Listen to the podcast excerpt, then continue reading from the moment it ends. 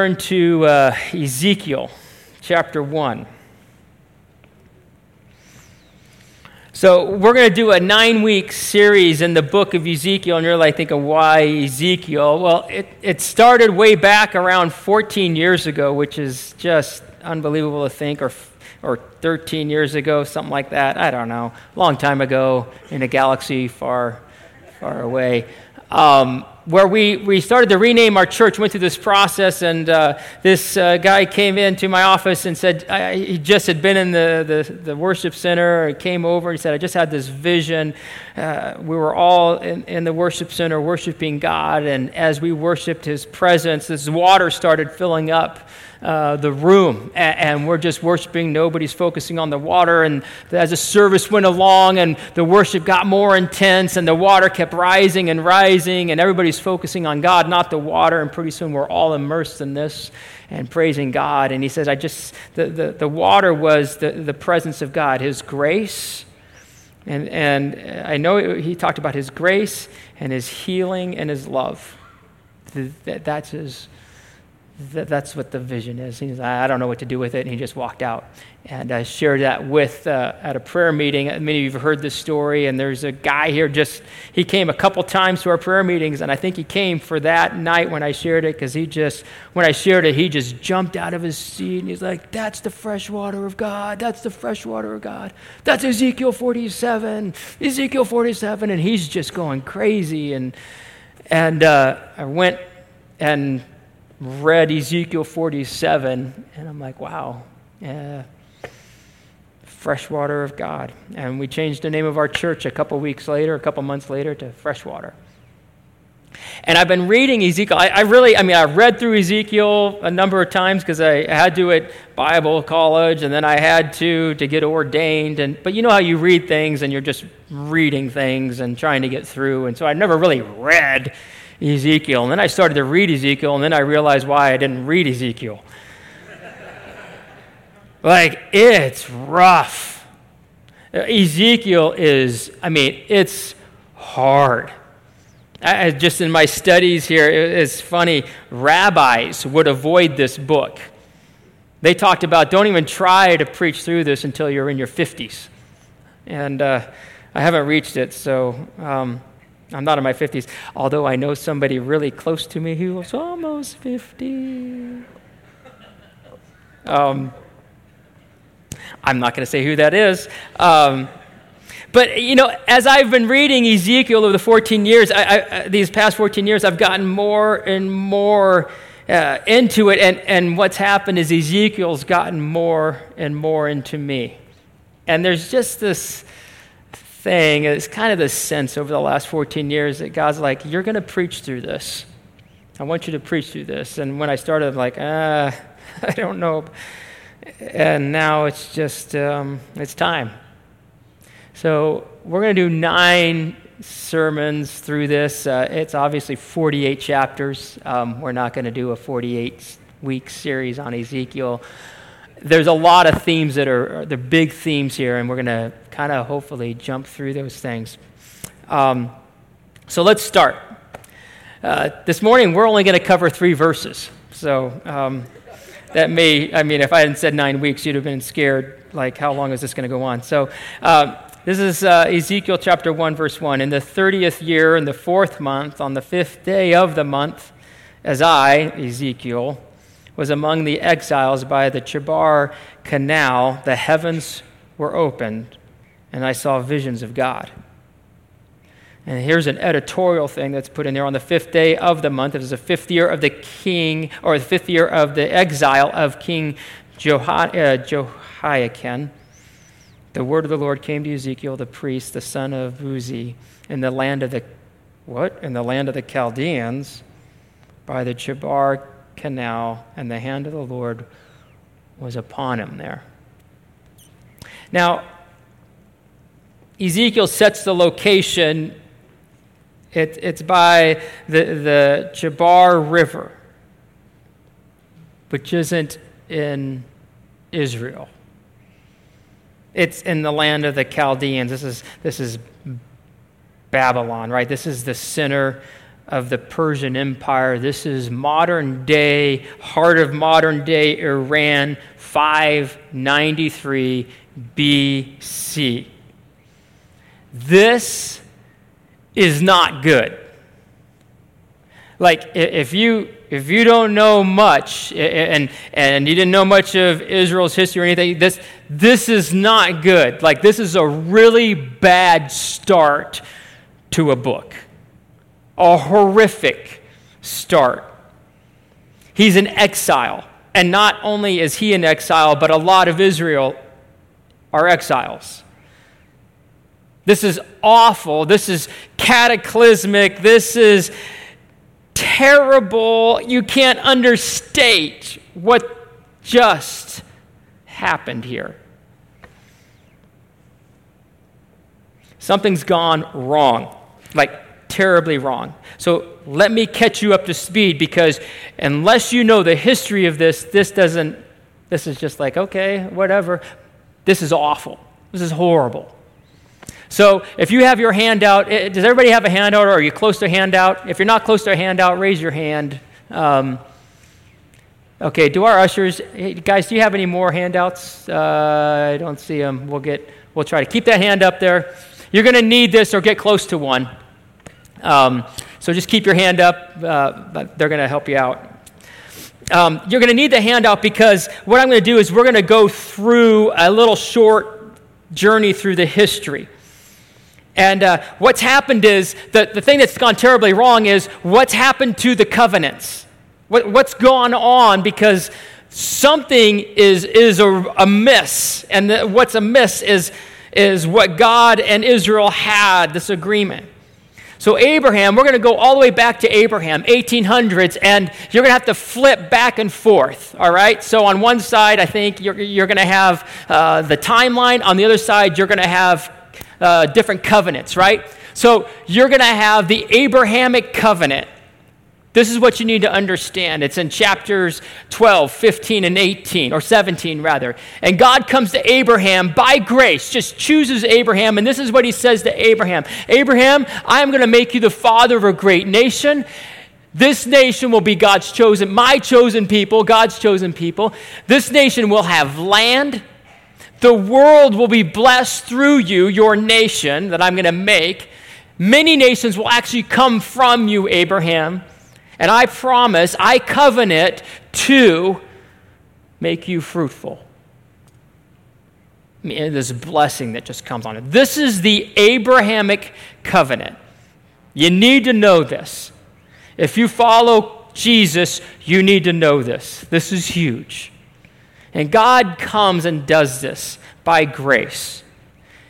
And Abraham's side of the covenant is simply this. He says, I want you to be circumcised as a sign, and all those, the male descendants, all of those who, who are part of your family line, why? As a sign of faith that you have faith in me and you believe in this covenant in me and that I'm trustworthy. Faith. It's really a sign of faith.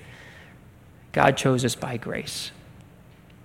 So that's 1800 BC. Fast forward about 350, 400 years to Moses. Moses comes along. Israel's grown now into this nation of 12 tribes now and over a million people. I'm not sure how big it was. It is big. It's huge, right? Um, and, and then they've been enslaved, and God sends Moses, sets them free. They have the Exodus. They get over to Mount Sinai. Now, Mount Sinai, you now have the Mosaic covenant. And you see the, the essence of it is in, in these chapters in Exodus, chapter 19 through 24. Some would argue that it gets restated again right before they go into the land in Deuteronomy. And, and for the way I look at it, they're both the same thing. It's just rephrased like God's, you're still in for this thing kind of thing. What happens at Mount Sinai is God gives this covenant, and it's the moral and the civil and the ceremonial law. He says, This is how I want you to follow me as a people of Israel. And he says these two things If you obey me, you'll be blessed. If you disobey me, you'll be cursed. And the whole nation gathers, and everybody raises their right hand of their free will. And they say, We're in. Sign me up. I know what I'm getting into. Like, it wasn't unclear It was very clear what God was saying. And Israel, Israel said, We'll do it. The Mosaic covenant. Shortly after that, or right there in that same time, we have a third covenant. It's called the priesthood, right? The priestly covenant. It's actually said over in Numbers 25, Exodus 28 and 29 talk about what the priesthood should look like, this covenant. But it's over, and it, it, it's a fascinating story in Numbers chapter 25 that Aaron is chosen because Aaron is jealous for the Lord. Jealous for the Lord. And it's a really grim story. I mean, it is. You have to go read it, read it later. Um, there's a lot in Ezekiel you look at and go, wow, uh, we give our kids this? Like, if you read through Ezekiel, you'll see we actually have an, uh, it's a rated R sermon coming here at the end of February. The kids won't be in, kids under sixth grade down, because it's that intense. Like, sometimes we say, go read this Bible, but I don't know whether we read it sometimes. Because it's it's intense. It is. And, Aaron's this guy who's intense. He's jealous for Jesus, or, or, for God, sorry, Jesus came later, but Jesus is the Son of Man, right? So, anyway, he's jealous for the Lord. And so, what happens is the priestly covenant is this God says, You will be now a mediator between me and Israel, which is interesting. It foreshadows Christ. They're the mediators, they lead Israel to know and worship the Lord and they release the blessings of God on Israel. That's the covenant. And Aaron gets this, and it's for his line, his family line. So all the Levites now are, are, are, part of the priesthood. Fast forward then another 400 years. So now we're, if you look at the timeline, we're now around 1000 BC, where David is. And, and David's now the second king of Israel. Israel had all the cycle of judges, and that was a whole mess. And, and then Israel's like, oh, we want our own king. We don't like you to be king. And God's like, you don't want that, but here you go. And Saul, that turned out really bad. David comes along, great man after God's own heart. Loves God, and God comes to David in 2 Samuel chapter 7. And he says this to David. David, David's just like all about the Lord, all about the Lord. And he says to David, I will give you and your family an everlasting line of kings. You will rule on the throne of Israel. And it's this unconditional promise. I mean, it's kind of breathtaking. God just comes and just says it. David's heart was after God. The Davidic covenant. And then what follows is this. We get to Ezekiel chapter 1. He's in exile. And this is why it's such it's like a bomb goes off in the first 3 verses. It's a huge bomb. Why? Because there has been a massive breach of the covenants a massive breach. It's horrific. Uh, uh, by all appearances, all the covenants are shredded. So, what happened between David and then 593? Well, the history lesson is this. So, King David the wheels start to come off his kingdom, the choices that he made, and the repercussions of that, the judgment that followed on his family. But it's still the height of the Israeli empire, right, at this point. Uh, and uh, David, Solomon, it, the glorious kingdom is right then. But even under Solomon's reign, he brought in, what is it, eight or nine hundred wives, concubines from foreign nations, which God had said back in the Mosaic covenant don't do this. And there they are with all their idols, with all their gods, in the heart of the kingdom, right where the temple is, right where the palace is. And from then on, Solomon dies, and as soon as Solomon dies, it's civil war. And this is kind of confusing if you don't know the history. Civil war happens, and, and Israel breaks into two different nations. And so you have now, you're going to see two different timelines there. Israel, so the northern kingdom had 10 tribes, and they were called Israel. And then there was a southern kingdom that had two tribes, and they were called Judah. The southern kingdom got Jerusalem, they got the palace, and they got the temple. And Judah, that's the line uh, of David. They, they, they kept the, the seat of power, the seat of worship. And what, what we see as you start to follow, let's say, the northern kingdom, Israel, is a series. And you can read this in 1st, 2nd Kings, 1st and 2nd Chronicles. You'll go through and see all these kings, and it gets real confusing until you realize, oh, they're switching back and forth between kingdoms. They're going to Judah, then they're going to Israel, they're going to Israel, and then Judah. That's why. That's why it's confusing. So let's start with, let's just keep with Israel for a real quick uh, second. And, and so they go through northern kingdom, Israel, right? And, and what happens is they just start, they just start going off the deep end. These kings lead them away from God. And there's, there's a couple revivals in there, but you see the prophets that God sends. God sends Amos, God sends Hosea during this. Actually, and then you look up above and you see the kingdom of Assyria. God sends Jonah to Assyria, right? God sends Nahum to Assyria. Like there's, there's just all this activity of God, and He's trying to pull Israel back, call them to repentance, restore the covenant relationship. And Israel, after 200 years of this, Israel's just completely off the rails, has completely abandoned the covenant. And not just the covenant, they've abandoned their relationship to God and judgment comes, and God sends Assyria and destroys the northern kingdom. And what Assyria does is they take all kinds uh, of Jews from the northern kingdom and they, they disperse them throughout the Assyrian empire. And then they take other conquered nations, Assyria takes other conquered nations, and they bring those people into the northern kingdom and, and plant them in there. It completely disrupts the whole social fabric of the northern kingdom. It's, it's just gone, it's done. And you'd think the southern kingdom, watching the northern kingdom, would kind of catch on, but they didn't. They had a few more revivals, a few more godly kings, but as you can see, eh, eventually they too came to this point of rejecting God and the knowledge of Him. And God sent Joel, and God sent Micah and Isaiah. And these, are, these guys are contemporaries. If their names are right next to each other, they're contemporaries. They ministered at the same time.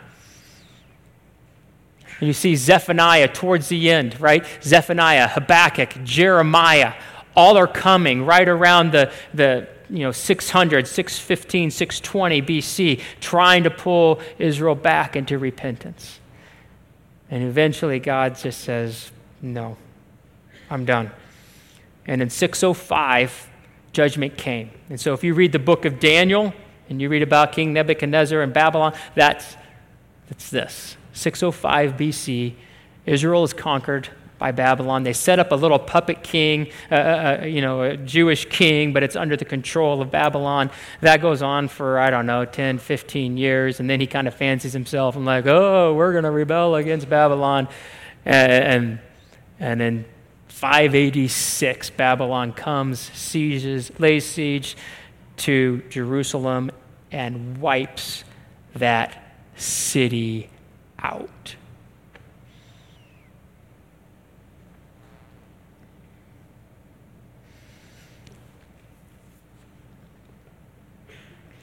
They took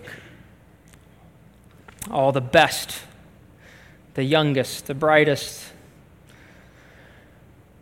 the leaders, everyone, deported them to Babylon in exile.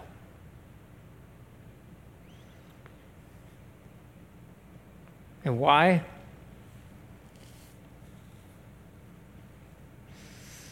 Israel's cursed now. The nation's dispersed. The land is destroyed. Israel's become a cursed nation. The royal throne, the power, it was stripped away from them. The temple's destroyed. The priesthood is stripped of their privilege. Why? I believe, I believe it's very clear. God says it over and over and over again, and then he actually says it over again, and then over and over and over again. He says it so much in the book of Ezekiel that it really becomes a thing. Like it really starts to stand out the more you read Ezekiel again and again. In fact, if you search this phrase in the whole Bible, it occurs 99 times. Over 70 times it occurs in Ezekiel.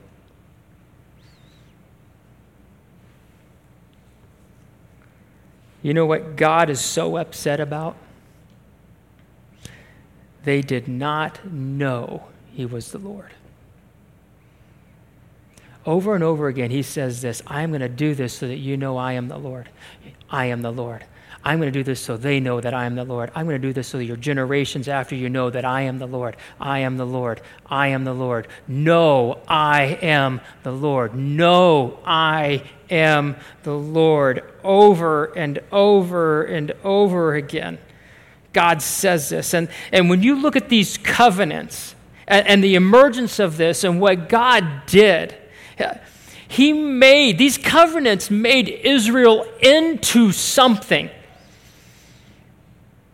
It's this unimaginable grace that God has where He brings Israel into this relationship with Him so that they would know Him. And out of that, love Him. Not be perfect, but love Him. Love Him. Be in relationship to Him. Make this priority of knowing He is the Lord everything to them.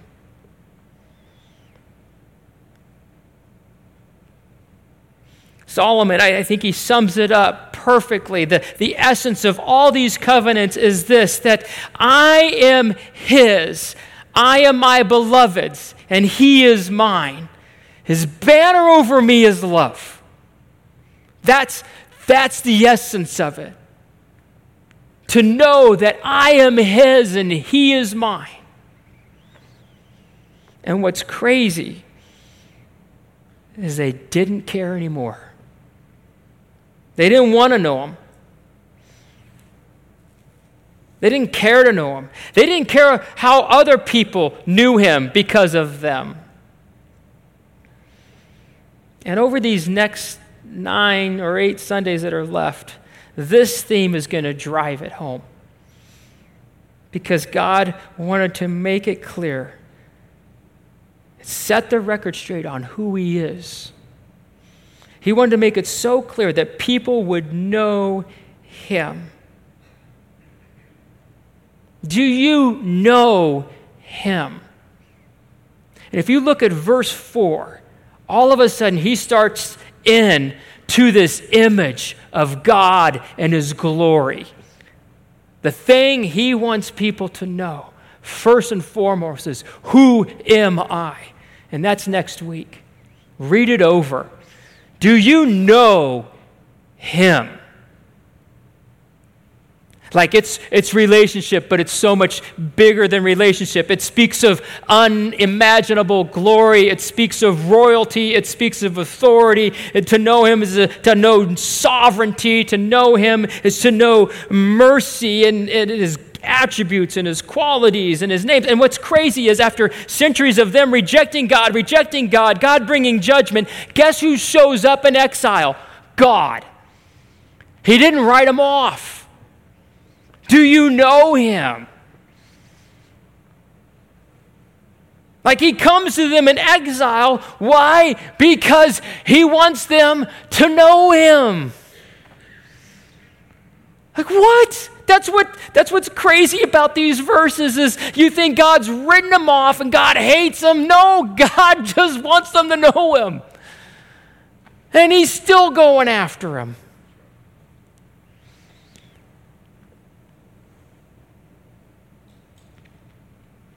There's this song. I just, I just have this song that keeps going through my. Head. It's an old chorus, and it just is just. It's just a simple thing. I remember singing this as a kid. I'm like, ah, whatever, everybody's singing it.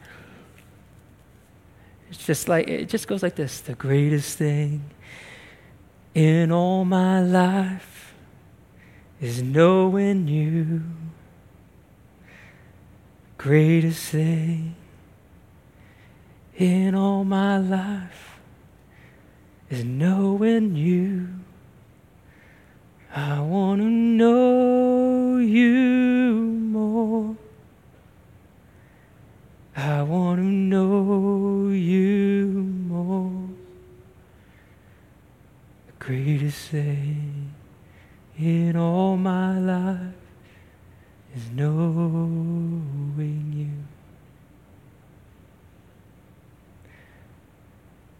What if the greatest thing in your life that could ever happen is knowing Him?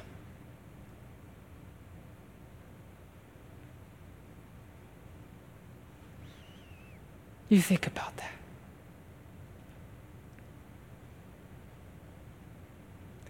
What if it said on your tomb at the end, when it was all said and done,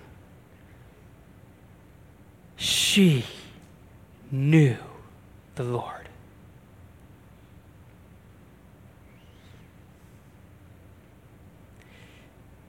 You know, this last week, uh, it's all over the news. Kobe Bryant passed away and all the things that are said about him. And uh, a staggering influence, staggering influence this guy had. And uh, I don't know where in the journey this was, but he started to follow Christ. Somewhere in there.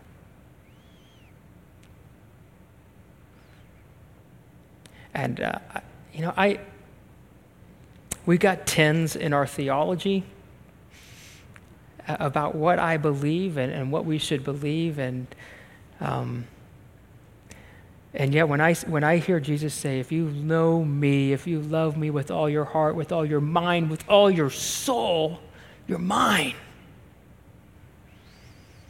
And, and he's taking communion hours before he dies communion, saying, I love you, Jesus. I don't know how much press that's gotten. It just struck me. And he took his daughter. The greatest thing, the greatest thing in all our, our lives, right, is this. I mean, you, you, you hear it, is, is knowing him.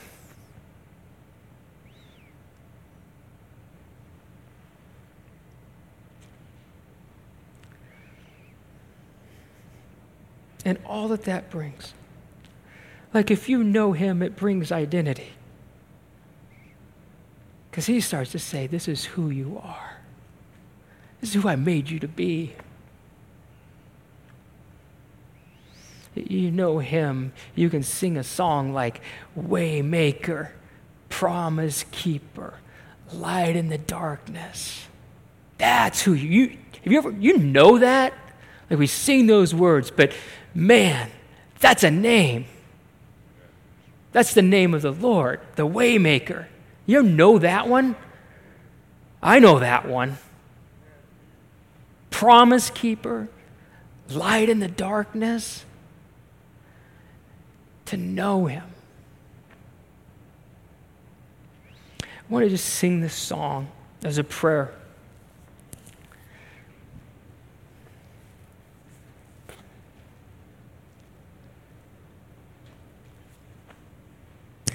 I want to sing it as a prayer, Lord. Would you, over these next nine weeks, I, I want to know you. I just, I want to know you. I want to know you more. Make this the greatest thing. And it's hard. I just, there's a part of me that just, ah.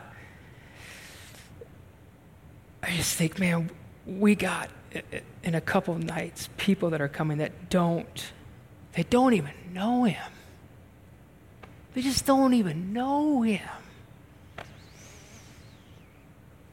And maybe the only way they do know them or know the Lord is, is you.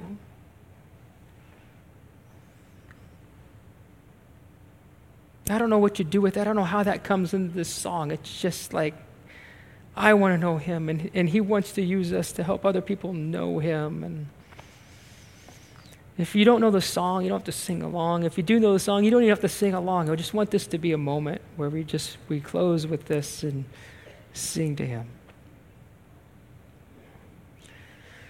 The greatest thing in all my life is knowing you.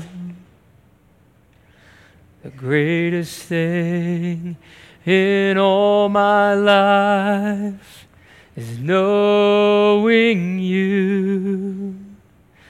I want to know you more.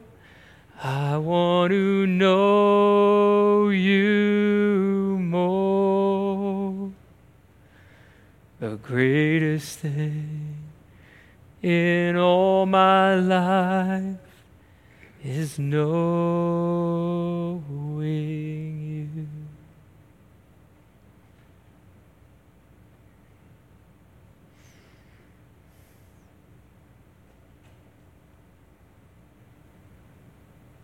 Jesus, in your name, I just release the knowledge of the Lord, that phrase, to know the Lord, to know you are the Lord. Each of us in this room needs to know that you are the Lord in a unique way that, that, that's for us, that hits us. Each person here. So, God, you're, you're, to know you is to know you can do that right now. God, what does each person in this room need to know about you as the Lord right now? Just say that to them. Show that to them. This is what I want you to know about me. I am. Talk to your people, Jesus. Talk to those, even in this room, who are trying to figure out what they believe and one foot in the boat, one foot out, not sure. Or maybe just on the shore, not even sure to get in.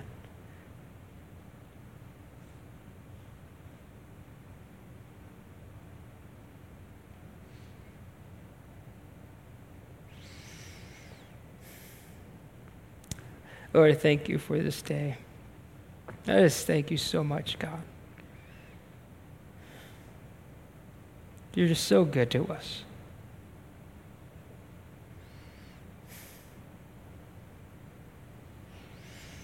As we close, I don't think an amen should happen. It's just uh, keep the conversation going with God. And if you have something, um, the Holy Spirit's just like talking to you, ask for prayer because you're going through this. We have people up front that would love to pray for you. Um, please take advantage of that. They, they want to pray and see what Jesus would do. So, God bless you all have a great week. If you need one of the sign-ups there, um, whether it's for Alpha or for the men's study or the shoot chili shoot off, check it out.